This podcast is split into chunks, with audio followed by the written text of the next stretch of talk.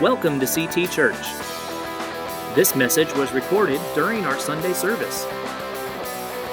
We hope you enjoy this presentation.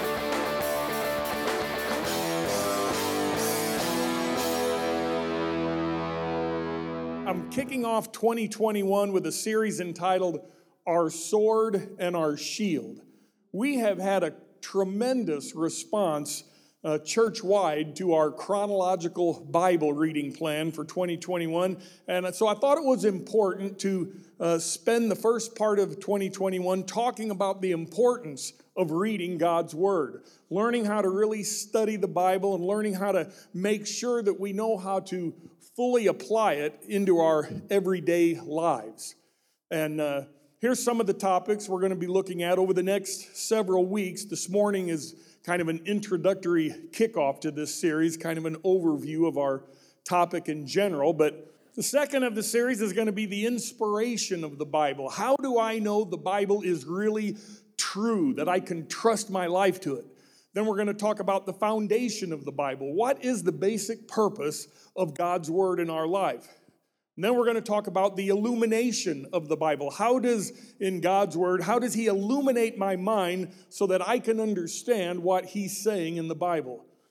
How many of you have ever read the same scripture many, many times, but all of a sudden one day, because of your life circumstance, just God gives you something completely new and fresh that you never gleaned from that before. That's God's illumination of His Word in our life. We're going to talk about the interpretation of the Bible. Man, this is so important. Uh, how do you really know what a particular Bible verse means? Too often you hear someone say, well, you know, that's just, that's your interpretation of the Bible. And, you know, I, I get, I get nervous when I hear people say that. You know, it's as if everybody is entitled to their own special and unique interpretation of God's Word. And I, I want to tell you there are correct ways to interpret the Bible, and there are incorrect ways to interpret God's word. When you start interpreting interpreting God's word incorrectly, what you end up with is a cult. And we've got plenty of them, right? Then we're going to talk about the integration of God's word. How do I put the Bible into uh, use in every area of my life, at work, at school, at home, in my family, in my finances, every part. And then we're going to talk about the application of the Bible. How can I use the Bible in very specific ways? How to use the Bible to make daily decisions in life, to how to use the Bible to overcome temptations in life, or to give wise counsel to people in our lives. But the title of my message this morning is Building My Life on God's Word. So here we go building my life on God's word. Jesus had just ended the most famous sermon ever preached, his Sermon on the Mount. And he ends it with a story of these two guys who went out and they built themselves what? Houses. It's a good thing you're all here this morning. They built themselves houses. And apparently, they built the exact same type of house. The main difference was that they built them on different Oh, now, now it's all coming together. Build them on different foundations. One guy built his on solid rock, the other guy built his on. See, this is participatory this morning. And then the huge storm came along, right? And the trials and the storms of life that come in our life, I mean, it was like a tsunami that hit those homes. And the one that was built on the rock remained uh, standing, but the one built on the sand, it crumbled like a house of cards, right?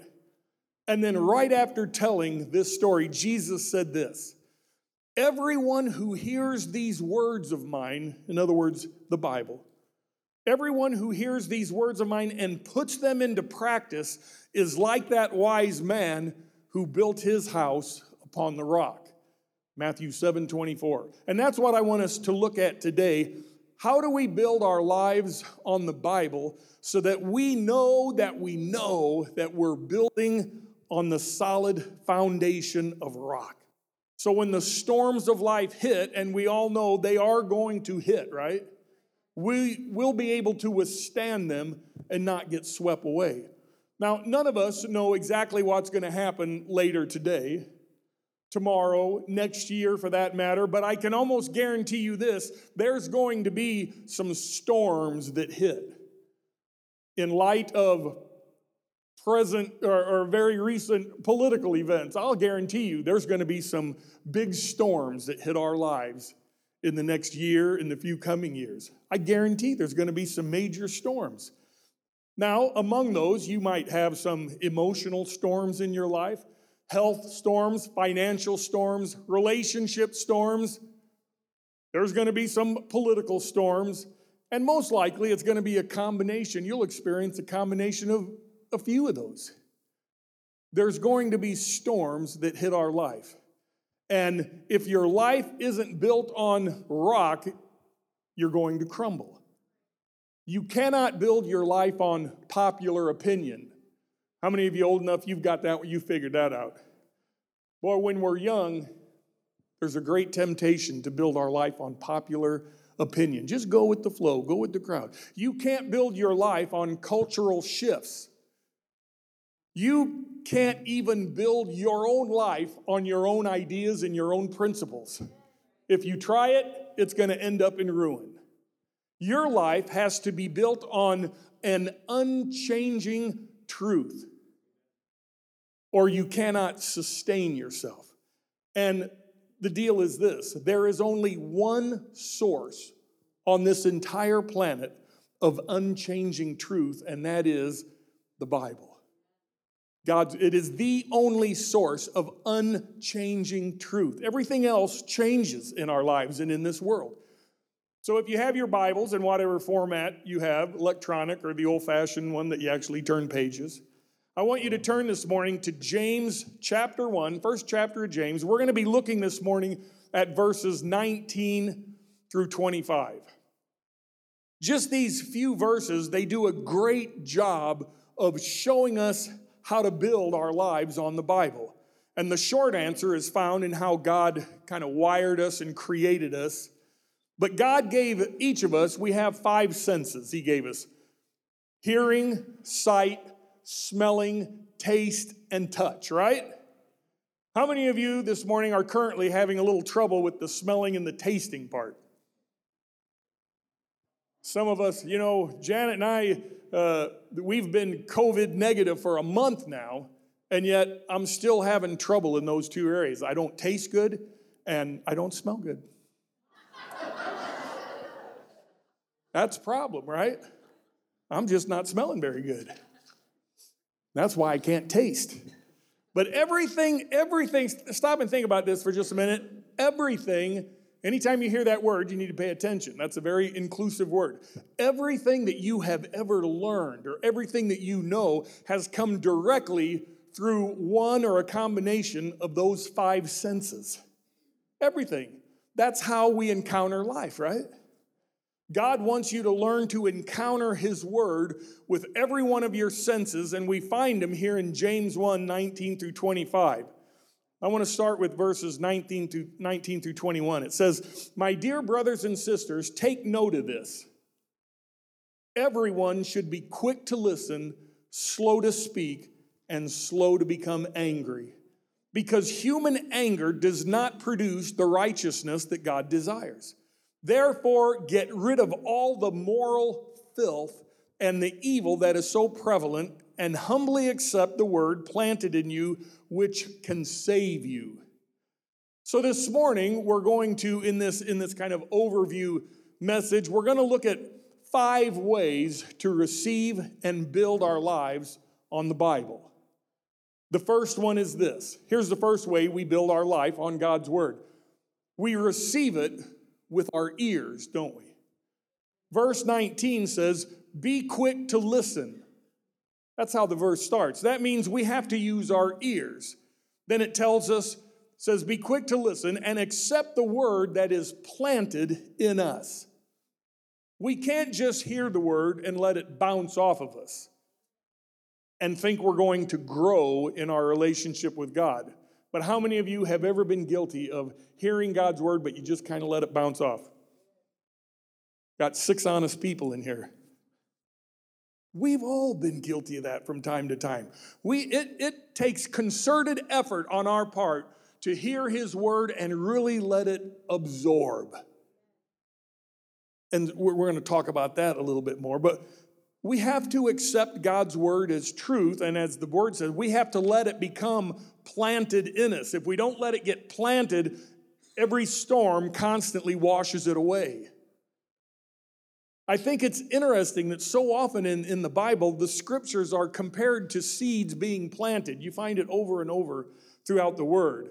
The seed is God's word, but the soil is our hearts.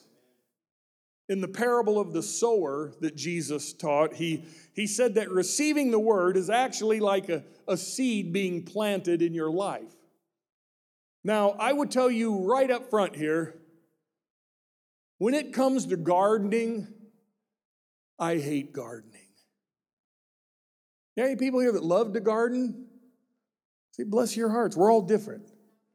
I hate to garden. I do not enjoy gardening. I every year I tend to replant the same. I've told you this before. I, I kind of replant the same things every year because every year Janet will say something like this. She said, You know, it's going to get below freezing tonight. You need to go out and cover the plants. And then I say, ah, I don't think it'll get cold enough to kill them. Uh, they'll be fine. And so that's why every spring I go out and I replant all the dead frozen plants. Anybody else do stuff like that? But I, here's what I do know about planting is that you can take you can take the exact same type of seed and you could plant these seeds in three different locations. The Bible talks about this, and you could get three radically different results. You take some tomato seeds, you might plant them in one area and get just humongous, juicy red tomatoes. You could take the same seeds and plant them in other soil, and maybe you get red tomatoes, but they're half the size. Or you could toss them somewhere else and get absolutely nothing. So, what is the difference? We know the difference wasn't the seed, the seeds were all the same, right? That means the difference was the soil. Some soil was better prepared to receive that seed than others. And if you want good results, then you have to properly prepare the soil, right? It needs to be broken up. It needs to be, you know, mulched and it needs to be fertilized and it needs to be properly weeded and maintained. And, and that's why I don't like to garden. Too much to do. Now, here's, you know, here's some theological reasoning from Pastor Doug. It's not in the Bible. I just believe it to be theologically sound. If God had intended us to go through all of that to, just to eat a tomato, He would not have given us HEB. right? But the point is this the soil has to be prepared if you're going to get good results. And the same is certainly true for us to hear from God. Our hearts have to be prepared properly. You might have come to church this morning, maybe you were running late because you know the alarm didn't go off or you hit the snooze too many times. You got up you're running late to church you're trying to get the kids out of the house they're giving you fits everybody's hollering and screaming or maybe you just right in the car on the way to church got into a big old fight. Anybody know anything about that? Satan oh he loves to get a family in a fight in the car on the way to church man if he can do that he's won the war that day and then you get to church, there's no closed parking spots, it's raining outside, nasty day like today, and just everything has kind of gotten you in a bad mood. And you finally you get into church, you sit down and you say, "Okay, God, I, oh, I'm ready to receive." Chances are very good you are not ready to receive anything. Because the soil hasn't been properly prepared. I mean, that's why two different people can leave church on a Sunday morning, and you might hear one person as they're walking out say, Boy, I tell you that, man, that message of Pastor Doug, that just spoke to my heart. And you hear somebody else walking out and they say, Boy, I tell you what, that sermon today was a clinker. what do you think the difference is? It had to be that one of them wasn't prepared to hear and receive because we all know It couldn't have been me. I've never preached a clinker in my life. Thank you. I appreciate that.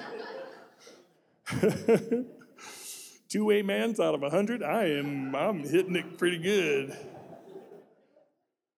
I read an article one time called Getting Good Reception in Church. Getting good reception. They had a picture of a TV set with the old rabbit ears. Who's old enough to remember those old rabbit ears? You know, and the picture's fuzzy, and so you're the kids. so you're the one up there adjusting, and, and then finally your dad's right, right there, don't move. It actually reminds me of an old joke that I've told before, but I will repeat it because I like it. Did you hear about the two radio antennas that fell in love and got married? Well, the wedding wasn't all that great, but the reception was incredible. That's comedy right there. I don't care. Anyway, we'll move on since you're all rolling in the floor from that joke. The gist of the article was that in order for us to, to hear from God, we have to have good reception, and it listed four attributes that we need for good reception, and every one of them is found in the scripture we just read. In this book, it said to receive, to have good reception from God, first of all, we must be quiet. A lot of times we have a hard time doing that. In order to hear God speaking to us, we can't be busy doing all the talking. Verse 19, it began by saying, Be quick to what? Listen and slow to speak. Oftentimes, our lives are exact opposite. We're very quick to speak, much slower to listen. Janet has told me in the past, said, You know, Doug, when your yapper is running, you're not listening. Can you believe that? Uh, or it was something like that. I forget. I was busy talking at the time. But she said something along that line. In any case, it's very true that we need to be quiet a lot more often than we probably are. Because we're not going to hear God's word if we're busy running our yapper, right? Secondly, in order to get good reception from God, it says we must be calm. That's interesting, don't you think? We need to be calm. In verse 19, it says, it tells us, be slow to anger. The opposite of being slow to anger is being calm. If you're angry about something, you're not calm at all, are you? Have you ever noticed that when you are angry, you don't hear very well? Now, why is that? I'm glad you asked. I'm going to tell you. Here's why you don't hear very well at all, or if any, when you're angry. Because when you're angry about something, you are not interested in listening. You are interested in building your case of why you are angry. That's why you don't listen well when you're angry. You're not, you're not at that moment, you could care less about listening. You've got a point to prove. And that's why that's what got you angry, right? But when you're emotionally uh, relaxed and just calm, you have no problem hearing what someone else is saying. And the same thing is true about getting into God's Word. If our attitude is always, uh, well, God, I tell you what, I got about two minutes. If you want to speak to me, you need to do it right now. Hurry up.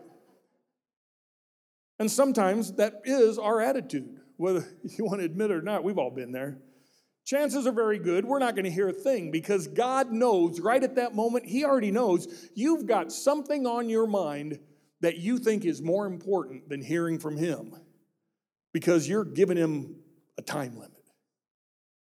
The Bible says, Be still and know that I am God. Say that with me. Be still and know that I am God. Now, those are God's words. See, if, if I was God, I have my own interpretation of that verse. It is this sit down and shut up. God is so much kinder than me, isn't he? That's kind of my inter. Sit down and shut up. I read one time that quiet listening actually lowers your blood pressure. Did you know that? Quiet listening lowers your blood pressure. Talking a lot raises your blood pressure. Food for thought for some of you that have high blood pressure. Something to think about. The third thing it says we need in our life to receive from God is we must be clean. That's interesting, isn't it? Is this saying that if you haven't showered for a week, you cannot hear or glean anything from God? Absolutely not. That's not what it's saying. Just because you haven't showered for a week does not mean you cannot glean from the sermon. It just means you'll be sitting in your own pew. Now, that's church comedy on a couple different levels there. Just think about it for a minute. Even though we took out our pews, but.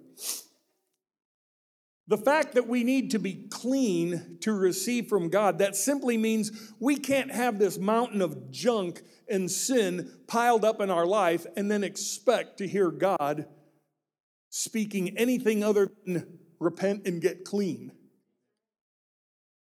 In other words, I don't know who came up with this saying, I like it, so I steal it. Before you do the seeding, you've got to do the weeding. All right? When things rhyme, they're easier to memorize, aren't they? Before you do the seeding, you've got to do the weeding. Verse 21 says is telling us to be clean. It says, get rid of all the filth and evil. In other words, get yourself cleaned up, right? The word filth, that word filth, I think, is a pretty interesting word. One of the many words in the Greek language that correspond with filth was the Greek word for earwax. That's interesting, I think. God is saying, if you can't hear me speaking to you, it's because you've got too much earwax plugging up your ears. You need to get a Q tip and clean things out so you can hear. Not that I'm telling anyone to put a Q tip in your ear. Because if you've noticed, right on the box of Q tips, what does it say? Do not put these in your ear. What do these people think we're doing with those things? That's the dumbest thing in the world, isn't it? They know what's going on with these Q tips. I'll leave that alone, but I always find that humorous. Now, don't put this in your ear. That's where it's going, right? And just so you know, it's saying, get rid of the filth and the evil. Before you can meet with God, you might need to take out the garbage, so to speak. You're wanting to meet with God? It's saying get rid of all the stuff that is stinking in your life. You're never going to hear God if your mind is filled with resentment, jealousy, anger, hatred, lust, pornography, all the things that are so prevalent in people's minds today. You got to take the get rid of the junk. And it's here's the thing. It is so easy to spiritually take out the garbage. There's nothing mystifying about it, there's nothing laborious about it. You can take out the garbage spiritually in like 30 seconds. You simply call upon God. The Bible calls this confession. You just get real and, and you admit to God that you have been wrong, that you believe He's right, you've been wrong, and you've got some junk in your life that you want to get rid of and you'd like Him to forgive you of. It takes a matter of seconds to spiritually take out the garbage. You just ask him, we just talked about this during communion. Aren't you thankful that all you have to do is call upon his name, ask him to forgive you, and boom, that fast, if you're sincere in your heart and you know it and he knows it, the his forgiveness is just given to us. Not once, not twice. The Bible refers to 70 times 7, but how many of you are already glad it's beyond that because you probably already wore that one out even. 70 times 7 is what? It's like 490? But see, I, I blew through that in the first 10 years of my life. I'm so thankful it goes beyond that. This article went on to say that the fourth attribute for good reception from God is we must be humble. Verse 21 says, humbly accept the word that has been planted in our hearts. Being humble simply means to be willing to do what God asks us. That's real humility. A prideful attitude is an attitude that says, Well, God, you tell me what you want me to do, uh, but ultimately I'll decide if that, you know, if that's going to work for me. See, that's arrogance. That's not humility. We need to come humbly before God and just be willing to do what He asks us to do. But did you know this? The average person forgets 95% of what they hear within 72 hours. That's pretty interesting, isn't it? Sometimes we think we're so smart. The truth is, within 72 hours, we forget 95% of what our ears hear. Now, we, we may remember things that we deem to be important, but like if you had a conversation with someone and then the next day someone says, repeat everything that was said in that conversation, you won't even come close, right? Because we forget 95% of what our ears actually hear within just a few days. That's why, that's why in our Wednesday night life groups, which begin when? This Wednesday. That's why we spend time discussing and breaking down the Sunday morning sermon because otherwise it's gone. It is so vitally important for you to be involved in a Wednesday night life group. Your spiritual growth uh, is really dependent on being placing yourselves around like believers and having these con if you're trying to do it all on your own you'll find out oftentimes you're going to fail miserably. Surround yourselves with like believers. That's instruction from god. Get if you're not in a small a small group a life group all you have to do is call the church office and we will get you hooked up. Right pastor todd? Amen pastor todd's in charge of our life groups so those are the ways that we receive reception now i'm getting back to the second way that we actually build our lives on God's Word. Who here remembers what the first way was? See, 10 of you had it, and the rest is already gone. The first thing is we receive it with our ears. The second thing is we receive it with our eyes. We hear it with our ears, we read it with our eyes, right? And hear this today you cannot grow spiritually without reading God's Word. If you're strictly depending on someone else to give you God's word once or even twice a week, and that's as far as it goes, you're not going to grow spiritually. James 1 22 through 25 says this it says, Do not merely listen to the word and so deceive yourselves. Do what it says. Anyone who listens to the word but does not do what it says is like someone who looks at his face in a mirror and after looking at himself, goes away and immediately forgets what he looks like. But whoever looks intently into the, into the uh, perfect law that gives freedom and continues in it, not forgetting what they have heard, but doing it, they will be blessed in what they do.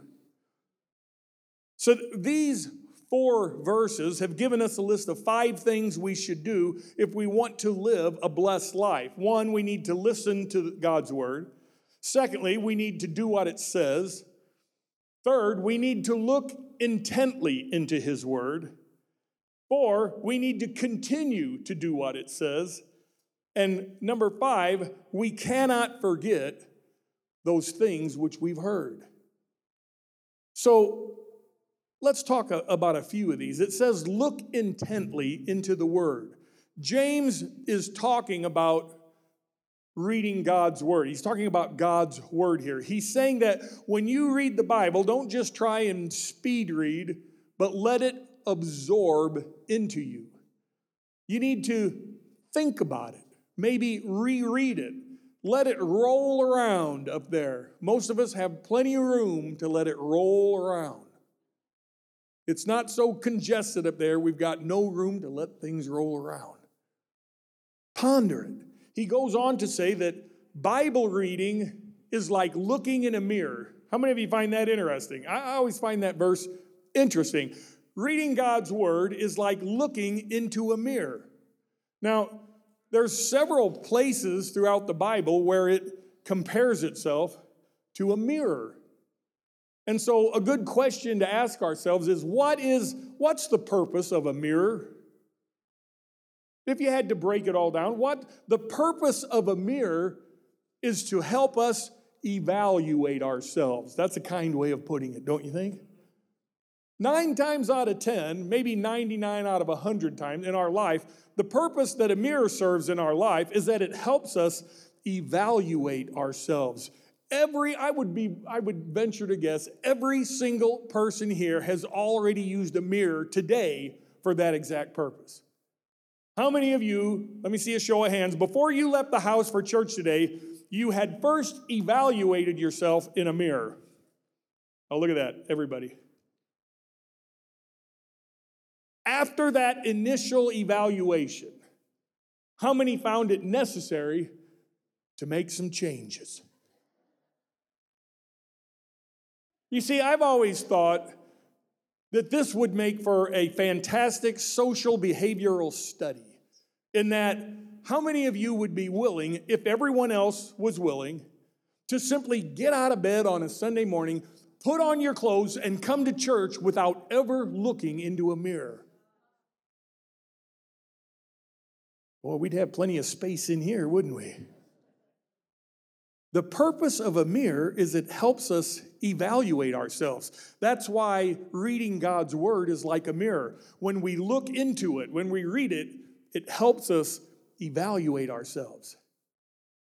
See, when you looked into that mirror this morning, I'm going to guess it revealed some changes you needed to make.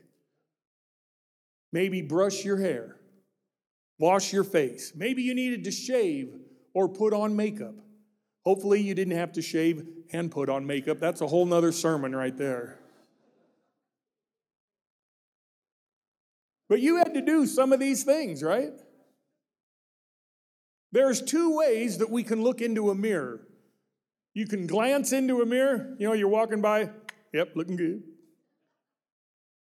Or you can gaze into a mirror. Oh, I'm in trouble. The deeper you gaze into it, the more flaws you begin to see. Isn't that the truth? How many of you are old enough that some days you get up and you look in the mirror, and I'm telling you, there's a big old flaw that wasn't there yesterday? It's like, where in the world did that come from overnight? And it showed up overnight, but it don't go away overnight. Usually, it's there for the long haul. Whatever it is, you fill in the blank, right? See, these young kids, they don't, they don't even know what we're talking about, but their day's coming, right? Where you get up in the morning and it's like, well, this is going to take some guts, but I'm going to go ahead and look in the mirror. It takes guts to do that every morning once you get old, I'll tell you. So, God doesn't want us to just glance into the mirror, He wants us to gaze into the mirror. The third way we build our life on God's Word research it with my hands and my mouth. What does that mean? There's a difference between just reading the Bible and really studying the Bible. That's why we have these Bible journals for us to read and jot down something that God speaks into your heart. Real study almost always involves more than just your eyes, it involves your hand and your hands and your mouth quite often. I mean, real study usually involves having a pen or pencil in your hand, writing some stuff down, taking some notes, or even asking some question, having dialogue with someone uh, about what you've been reading, what God is sharing with you. Again, Wednesday night life groups are all about researching God's word with your, your hands and your mouth having open dialogue with people. It's, it's a great time. Every Wednesday night, you've got an opportunity to discuss things, ask questions about the Sunday morning service. But if you didn't take any notes, then you you've already forgotten what you wanted to ask, right? You may be sitting here saying, I'm going to ask about that in small group. If you don't jot it down, chances are good you've forgotten it. Why? Because you forget 95% in three days of everything that goes in your ear. Jot it down if you have a question. You want to be, you don't just want to be a spectator in, in small groups, you want to be a participant in small groups for your benefit and for the benefit of everyone else. Get involved in a small group. That's what using your hands and mouth are about. The fourth way to build your life on God's word is to review and remember with your mind. Think about what verse 25 said there in James 1 But whoever looks intently into the perfect law that gives freedom and continues in it, not forgetting what they have heard, but doing it, they will be blessed in what they do. If we're going to be blessed by God, we've got to get it planted in there and be able to remember it. Amen? If, if you're really serious about becoming stronger spiritually and being the godly man or, or woman, a man and a woman, don't get me started. Goodness gracious. If you're serious about becoming a godly man or a godly woman, he wants you to be, uh, he wants one of the single greatest habits that you develop is the habit of memorizing his word. Hide his word in your heart so you won't sin against him. We've got to get it planted in there. Why is it important to have the word in your heart? I'll tell you why. Because 99.9% of the time, when you really need a Bible, you're not going to have one in your hands. I would tell you from personal experience, Satan rarely, if ever, tempts me when, I'm, when I have a Bible in my hand and I'm reading God's Word. The times he's going to come against you and tempt you, you can take it to the bank. You're not going to have a Bible in your hand.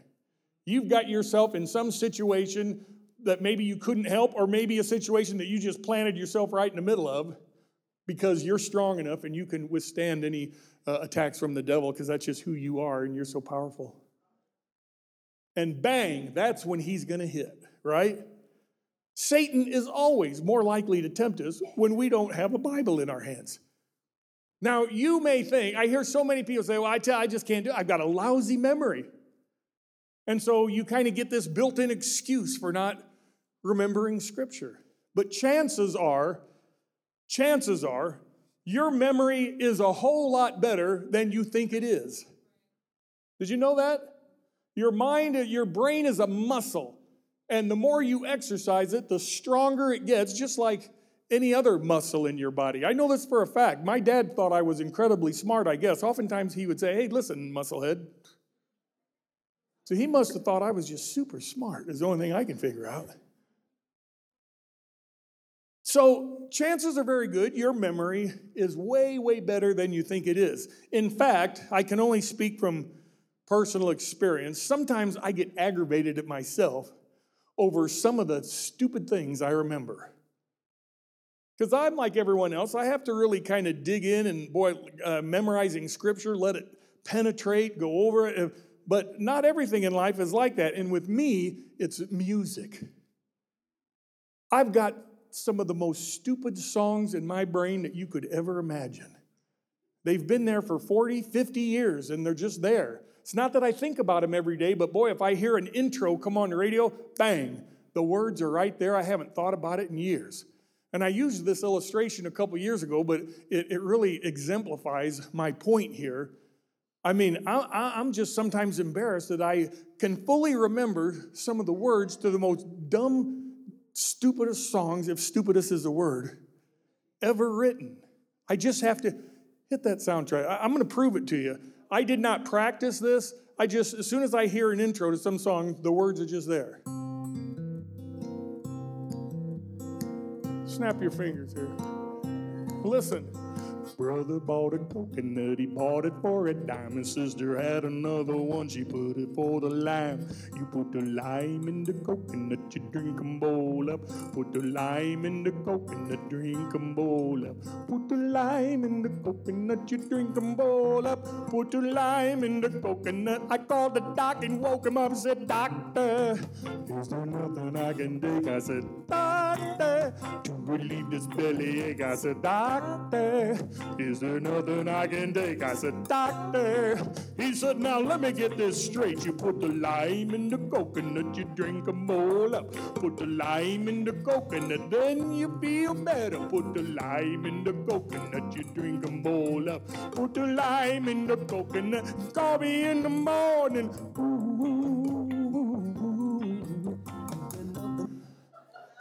I tell you, I did not practice that. You don't have to applaud. It's like one of the dumbest songs ever written on the history of humanity. that's an incredible song. No, it's just so stupid. Why are those words? I don't know. They just get there. So if you're having a hard time memorizing scripture, put it to music. For God so loved the world that he sent his only son.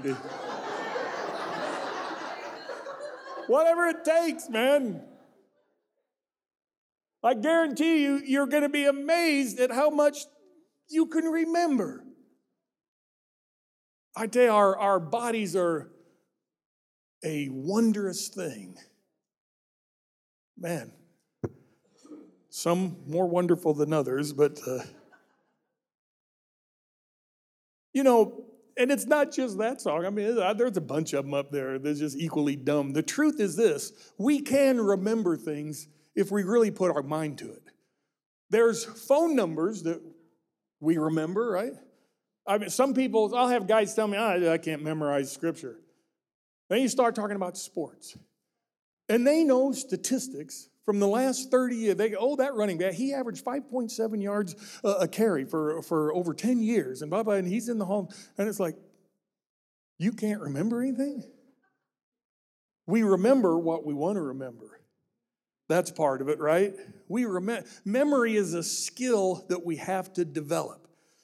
That muscle, the more you exercise it, the stronger it becomes and if you'll attempt to memorize scripture, it will begin to strengthen your mind and your memory ability. I, I guarantee it.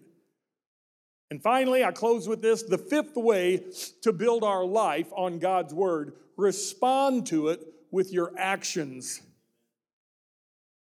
Verse 22 in James 1 said, Do not merely listen to the word and so deceive yourselves, do what it says. I tell you, there's people that aren't going to enter the gates of heaven that can memorize and recite more scripture than any of us put together.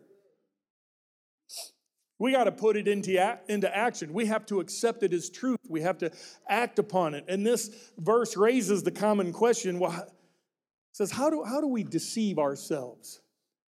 If all we do is hear the gospel of Jesus, but we don't really apply it to our lives, we are deceiving ourselves into thinking we're okay because we've heard it, but we're not okay because we're not doing it.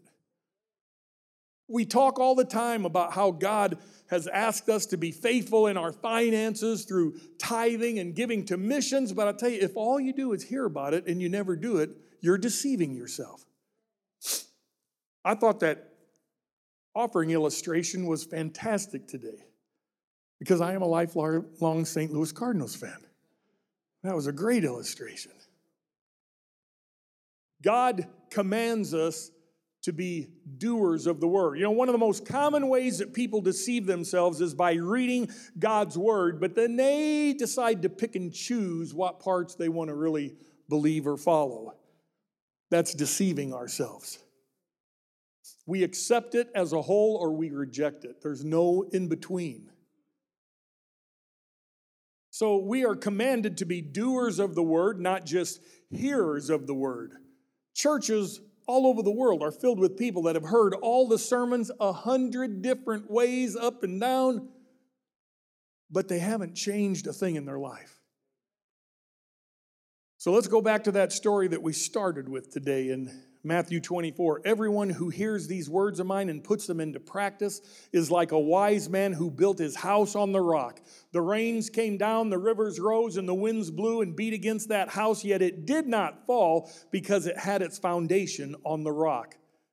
But everyone who hears these words of mine and does not put them into practice is like a foolish man who built his house on the sand. The rain came down, the streams rose, the winds blew and beat against that house, and it fell with a mighty crash. You know, none of us know what storms are going to come into our lives. The only thing we do know is that storms are going to come and go. It's just a part of life. There are no storm free lives. Amen? If your life isn't built on a solid foundation, if it's not built on the Word of God, at some point it is coming crashing down with a mighty thud. If you're not going to find the solid foundation for life, uh, you're, or I, I should say, you're not going to find a solid foundation for life in other people's opinions. It's not, you're not going to find it on what's popular on TV. It's not going to be found in the prevailing culture. Certainly not going to be found in politics these days. The only thing that is true and right and solid and never changing is the Word of God. The absolute only thing. When you build your life on truth, if it was true a thousand years ago, it'll still be true a thousand years from now. Because truth doesn't change. It is absolutely the rock on which we have to build our lives. Amen? And where is the one place we find unchanging truth? God's Word. You have been listening to CT Church in San Antonio, Texas. This recording was presented in the context of our Sunday service. For more information, please visit us at ctagsa.com, connect with us on Facebook, or call us at 210 657 3578.